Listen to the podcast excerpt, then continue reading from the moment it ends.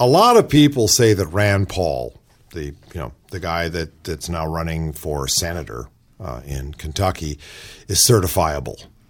But I don't know about that. All I know is that he's not certified. At really least not certified. not well certified. okay. I thought he was an ophthalmologist. Well, he said in his resume that he's a board certified ophthalmologist, Uh-huh. even though the National Clearinghouse for such certifications says he hasn't been for, been so for the past five years. Paul, who practices in Bowling Green, says he is certified by the National Board of Ophthalmology, a group that he incorporated in 1999 and that he heads. Really? Yeah, yeah, he but that entity is not recognized by the American Board of Medical Specialties, which works with the AMA to approve such specialty boards. Huh.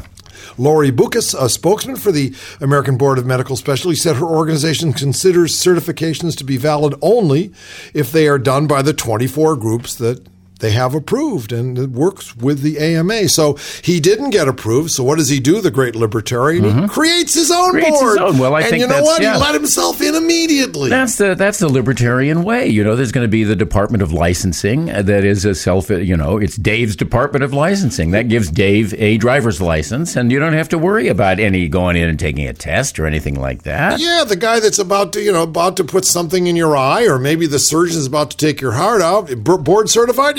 I just formed the organization yesterday. I did just fine. Yeah, all me and my neighbors, we sit around, we practice with our knives and our guns, and and uh, we know how to eviscerate and do all those things. So we're the board of evisceration. That's easy. You know, you can you could establish. I mean, think of taking over like the Department of Defense. Right. You know.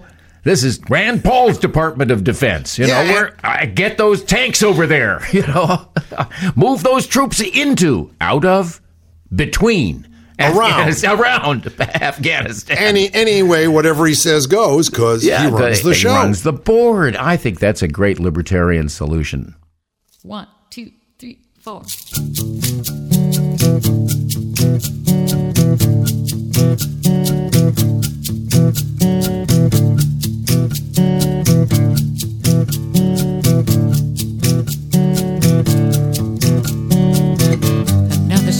Dirty day goes by. The sirens wail, the babies cry. Hey, get me out of here. A madman drives down the dusty highway, screaming and yelling, Get out of my way! Hey, get me out of here.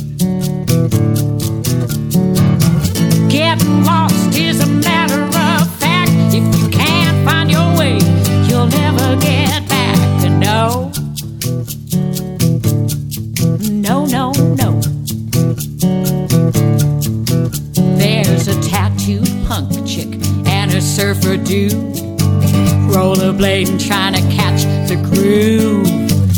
Hey, get me out of here. You pay your money and you take your chances. Forget about all the cheesy romances. Hey, get me out of here.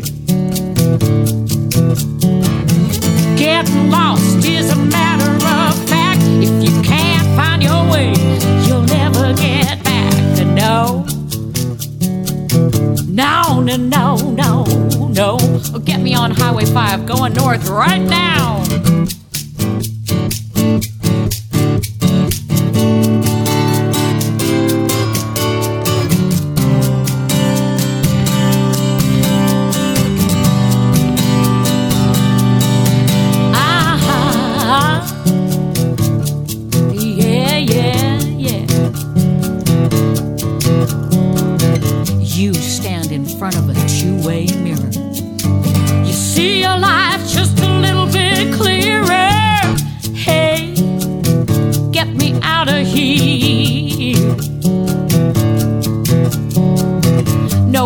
Blame for the movies in your head.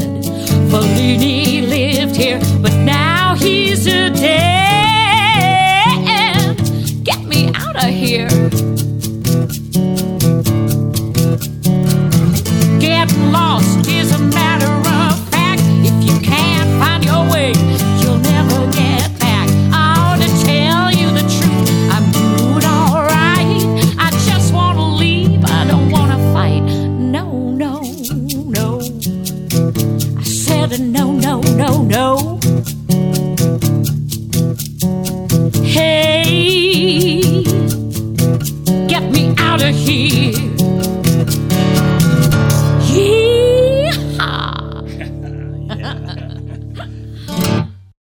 I have Scott Wild on the phone, our social media guru. How you doing out there in North Dakota, Mr. Wild?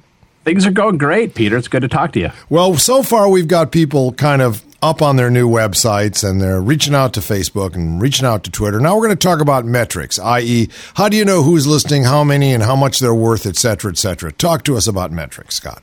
Well, it's really kind of the uh, the goal in all of doing in, in, doing anything as far as social media or your internet marketing campaign is you want to have some sort of measurement tool that that tells you well what we're doing is worth it um, and also to help us help guide us in the future as to what's working and what's not working.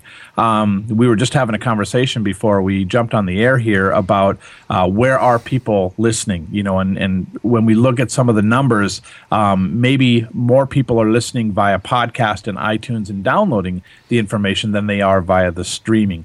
And those are the types of things, especially in the podcast world, where measurement can come in handy because it helps us to determine where are people consuming this content and what's important.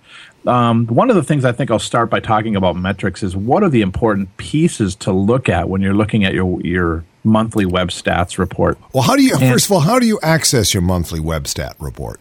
usually, it's through your uh, web host. Um, mm-hmm. Whoever is hosting your website will provide some sort of a stats, whether it's AW Stats or um, you know Google Analytics uh, can be installed on a site. I I run the web stats off of the server mm-hmm. as well as the Google Analytics, and I analyze the two because they give me different data, okay. um, but they also provide some backup for some of the same data. So usually it's your web host. You want to talk to who's ever hosting your website and say, where can I find my monthly stats, or as we're calling it, metrics. Okay. Um, the, one of the first things you look at is unique visitors. Um, the reason for that being um, you want to know how how true your network is or, and how big your reach is. And so when you can find out, you know, if you go to the site three times, Peter, and I go to the site three times, that's six visits. Mm-hmm. But there's only two unique visitors there right. you and I. Yeah. So it's important to first of all say how many unique visitors, but then find out how often are they returning? So mm-hmm. you want to know total number of visits, and you can do an average to say, you know, the average person is coming back two to three times a week, which if you're doing five shows a week is a pretty good result. Yeah. Um, you're going to get some people that come back for all five shows during the week. So very important that we understand who's coming, how often they're they're coming back, and then length of stay on the website is another really critical piece. Um, most metrics now still give you hits, which is really, in my opinion, garbage because every single element on your website, every graphic, every widget is considered a one hit. So.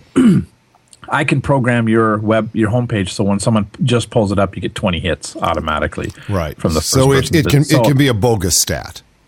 It really kind of is. I mean, it's really nothing to put a lot of weight into. Um, you could have millions of hits, but that doesn't mean you have millions of visitors coming. So we're looking at unique visitors. We're looking at the amount of stay. How often are they returning? And then uh, Google Analytics will tell you things like what keywords ser- are they using in the search engines to find you. That's important. And this can help you um, sort of pick the language you want to use on the site. I always say you got to use customer centric language versus organization centric language eh, because you have to talk their language. You have to create that emotional connection with them so that they buy into it and, and they they feel like there's a connection there with well, well, making. Well, Scott, there's more to talk about on metrics. We'll Absolutely. do that on our next session. We're going to get into more metrics, and we're also going to find out about how to get how to use certain tools to reach out to lots of people, you know, simultaneously. Thank you, Scott. We'll be back real soon. Right on.